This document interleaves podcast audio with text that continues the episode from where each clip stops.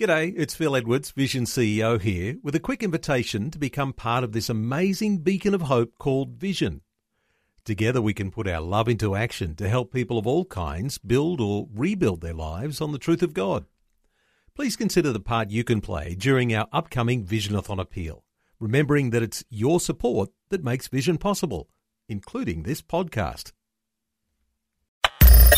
Audio on demand from Vision Christian Media.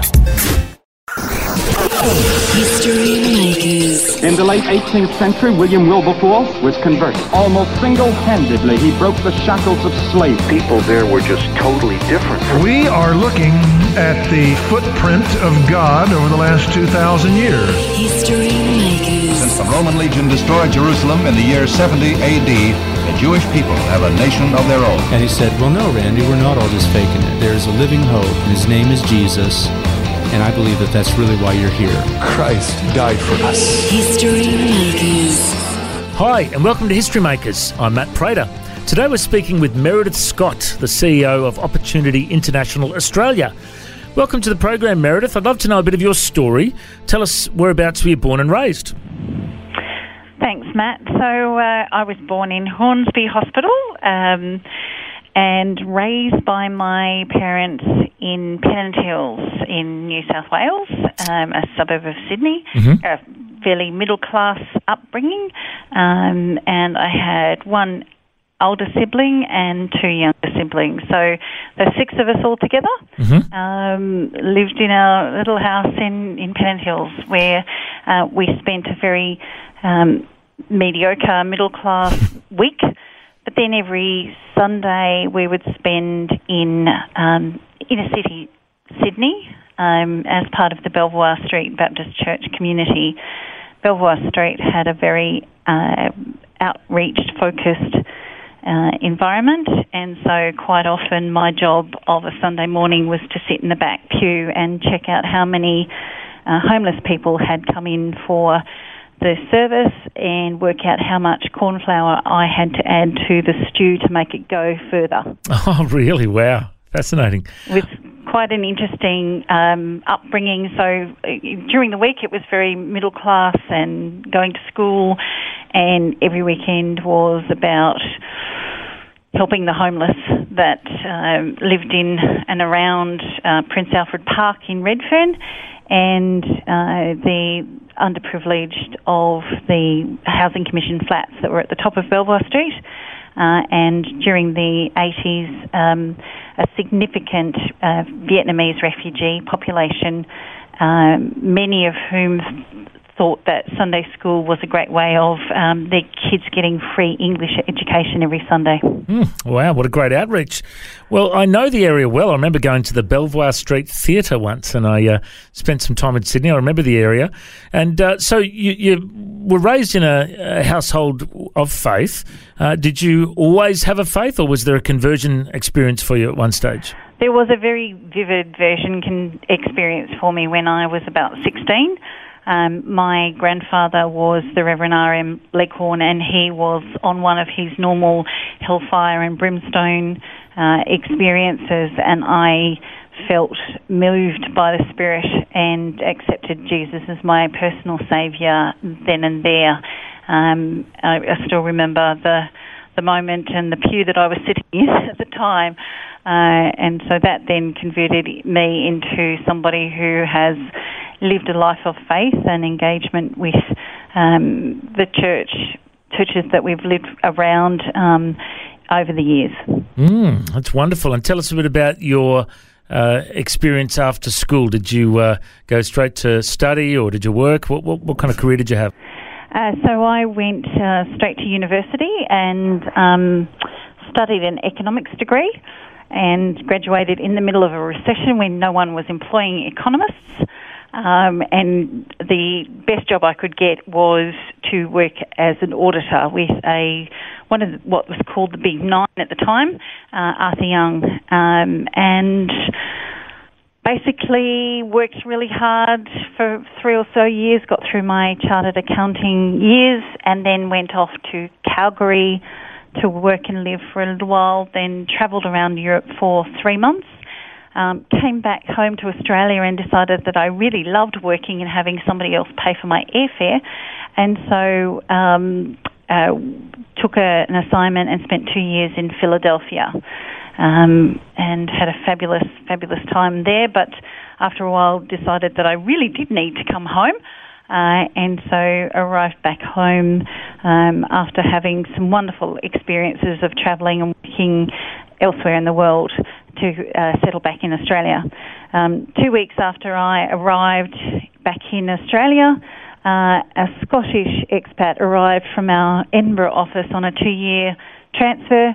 And within those two years, we dated, got engaged, got married, and then I got on a plane to go to Scotland to visit my in laws already as their daughter in law. Not necessarily the way most people will do it, but hey, it worked. Tell us a bit about how you got involved with Opportunity International. Uh, opportunity has always been on my radar ever since 2003 when, as an Ernst & Young partner, um, we were all very much standing applauding David Bussau, who had been appointed the Entrepreneur of the Year um, across all of the Australian business community. So not just in the not-for-profit sector, but across the entire business community, and David was sent off to Monte Carlo to represent uh, Ernst & Young Australia and the Australian business community in the World Entrepreneur of the Year program. Um, he didn't quite win it. We understand it was a very close second, and we don't know how many people he were told that it was a very close second to. Um, but that sort of embedded in me that this is a really smart business model that is being applied to solve a very complex issue. Uh, and so I, I, was aware of it back then. I've always been a, a supporter of, of the model and what it was doing. Um, but I hadn't even thought of uh, leaving Ernst & Young, where by now I had been with uh, 32 years, 19 as a senior partner, um, to sit around. Uh, wasn't even contemplating moving across into opportunity. Um, the role of CEO became available, uh, and I had been sent the job spec and just ignored it until the chairman uh, of the board then um, called me and said, We'd really like you to apply. And I laughed and said, You can't afford me. He said, Well, don't give up quite yet. Let me at least have coffee. So the next thing I'm having coffee with him, having coffee with some of the other directors, having lunch. I don't think I ever formally applied for the job, but um, they ended up offering the, me the role um, last December, and I started in the role uh, on Easter Tuesday this April. Well, it is a wonderful organisation, and I uh, remember interviewing David Bussau many years ago, and I've become friends with Brian Barclay and Maria, a whole bunch of the team from Opportunity International Australia, and I had the privilege of going on a trip to the Philippines uh, to see the work of Opportunity International on the ground with uh, their partner organisation ASKI, and I saw. I remember going into uh, homes of uh, of people that used to be in extreme poverty and uh, they just received a small loan, which you know I remember there was one lady she she got a loan to to get three piglets, and then she ended up getting. Uh, paying the loan back and ended up uh, becoming successful. Ended up getting an education for her two daughters, and uh, I think her daughter now has a, a, scholarship at Georgetown University in Washington, doing a Master of Global Human Development. She's an incredible young lady named uh, Amina. Uh, and it all started because her mum got a loan for three piglets. And it's probably, I don't know, $100 worth uh, that she pays back. Uh, it's incredible to see how one small loan can change not just one person, but a whole family and a whole community. And when I talk to the mothers and I talk with the clients of opportunity, it's about them creating a better future for their children. Uh, and isn't that what we all want? Mm. We all want our kids to be given a, a better outcome, a better life, a more comfortable life. And women who are living in poverty are no different from women that I meet here in, in Sydney. Um, this is this is about what they are motivated to do. And you know what? I, th- I think it's fascinating that uh, you know a, a, bloke named David Bussau. I, I, think when he started, he was working as a builder for was it for Kerry Packer? Is that the story? He was actually working out of Darwin in the Cyclone Tracy um, recovery build, and had decided to go up to Indonesia just for a, a bit of a break and met a fellow by the name of Ketut. Uh, yes, that really was a guy by the name of Ketut. And he just gave him some money to buy a sewing machine to start up a tailoring business. Uh, and when it went, uh, when he was ready to repay the loan, uh, David said to Ketut, don't give it to me, give it to somebody else who you think could use it to start a business. And that's really how the model started.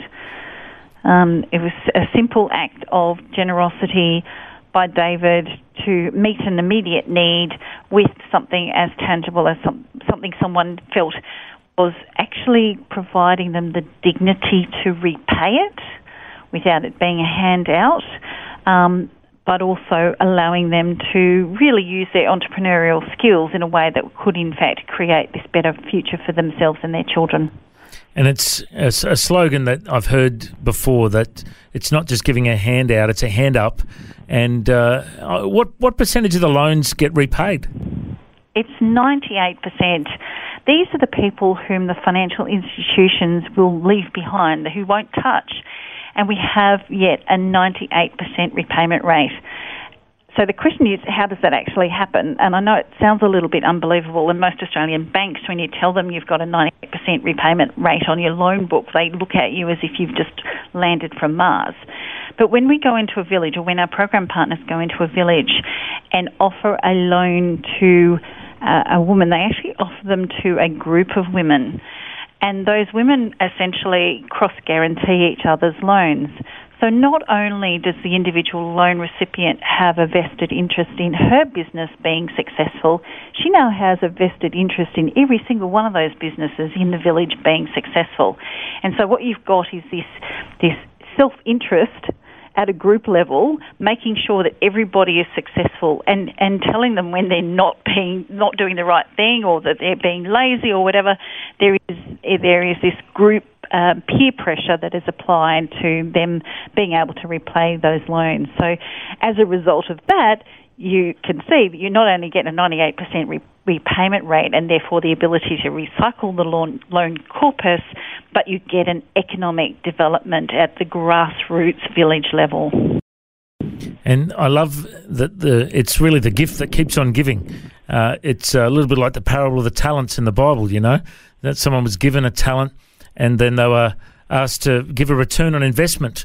Uh, and and this is what you guys are doing. You guys are being entrepreneurial with your charity, uh, reaching out to people and giving them uh, a loan that will set them up for success uh, in life. It's instead of you know give, giving them a fish, it's teaching them how to fish.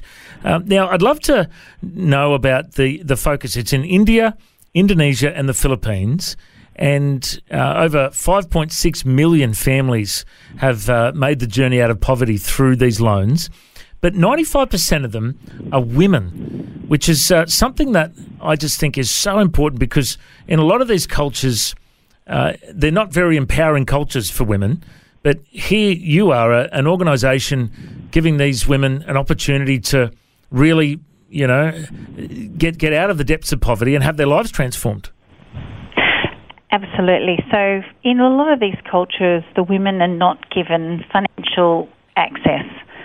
Um, they are not treated with the same uh, equality or respect that we would expect um, in the first world. And as a result, they would not have normally been allowed to take out a loan. But the reality is that unless we do give those loans to the women who would be otherwise um, left behind, you don't actually get that grassroots economic development. So there is a special focus of our program partners and their need to be socially aligned with what we're trying to achieve, which is making sure that no one gets left behind and that those who would otherwise not be serviced by other financial institutions are given the access that they need to actually create a future for themselves. Um, you might just um, check one of those those data points that you gave before. It's actually six million people that we currently are servicing with a wow. microfinance loan. Mm. Um, so the numbers, the, the millions that we have impacted, have been huge because that's just our current loan book, which is um, it, it, totals up to a two billion Australian dollar loan book across all of our program partners, um, and they are servicing six million microfinance um, clients. There are millions more that we are servicing through our community development services, such as our health, nutrition, and sanitation education program.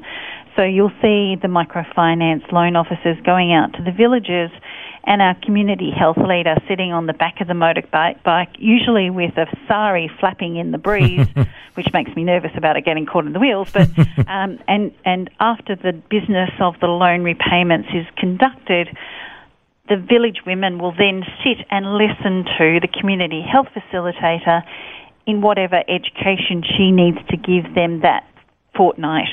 Uh, it could be health, it could be washing hands, it could be the advantages of having a toilet, how to access funding under the Indian government's toilet scheme.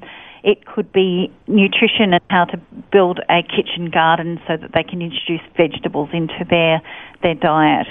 Um, it's also how we develop and uh, deliver some of our child sex trafficking prevention programs and domestic violence mitigation programs. Mm. We have specialised loans that can be lent to parents to pay for school fees because in these developing countries, even the most basic of education in the public system requires an upfront school fee to be paid. And for those that we are dealing with, the majority of whom earn less than uh, $1.90 US a day, paying any lump sum um, is just horrendously difficult and challenging. So by providing a a school fee loan, they're actually allowing their children to be educated. And we all know the importance of education to the future of the next generation. Mm, well, it certainly is wonderful. And I can remember in my time in the Philippines, uh, with Opportunity International, uh, having the privilege of speaking at a couple of church services for the staff over there and uh, being a part of little Bible studies with some of the, the people that receive loans. Uh, there's a great faith aspect, aspect as well. Uh, it's a, a, wonderful organisation. If people want to find out more, the website is opportunity.org.au and also you can look them up on Facebook and Instagram, LinkedIn, Twitter. You'll find all the links there. Uh, it's been great to catch up with you today, Meredith. Thanks so much for your time. Thanks, Matt. If you'd like to hear this conversation again, listen online anytime at historymakersradio.com. There you'll also find links to all of our social media channels and you can subscribe to our iTunes podcast. History Makers is a faith based ministry and we want to thank everyone for their generous support. If you've got a suggestion of anyone we should interview, send us an email info at historymakersradio.com. God bless. I'm Matt Prater. And my challenge to you now is to go and make history. History Makers. This year is the 50th anniversary for the Bible League. They're celebrating all that God's done in their ministry and they're praying into all that he's going to do in the next 50 years. Ephesians 3:20 says that God is able to do immeasurably more than all we ask or imagine, according to his power that's at work within us. To him be the glory in the church and in Christ Jesus throughout all generations. If you'd like to support the Bible League as they reach the generations to come, go to bibleleague.com.au. Station sponsor. Thanks for taking time to listen to this audio on demand from Vision Christian Media. To find out more about us, go to vision.org.au.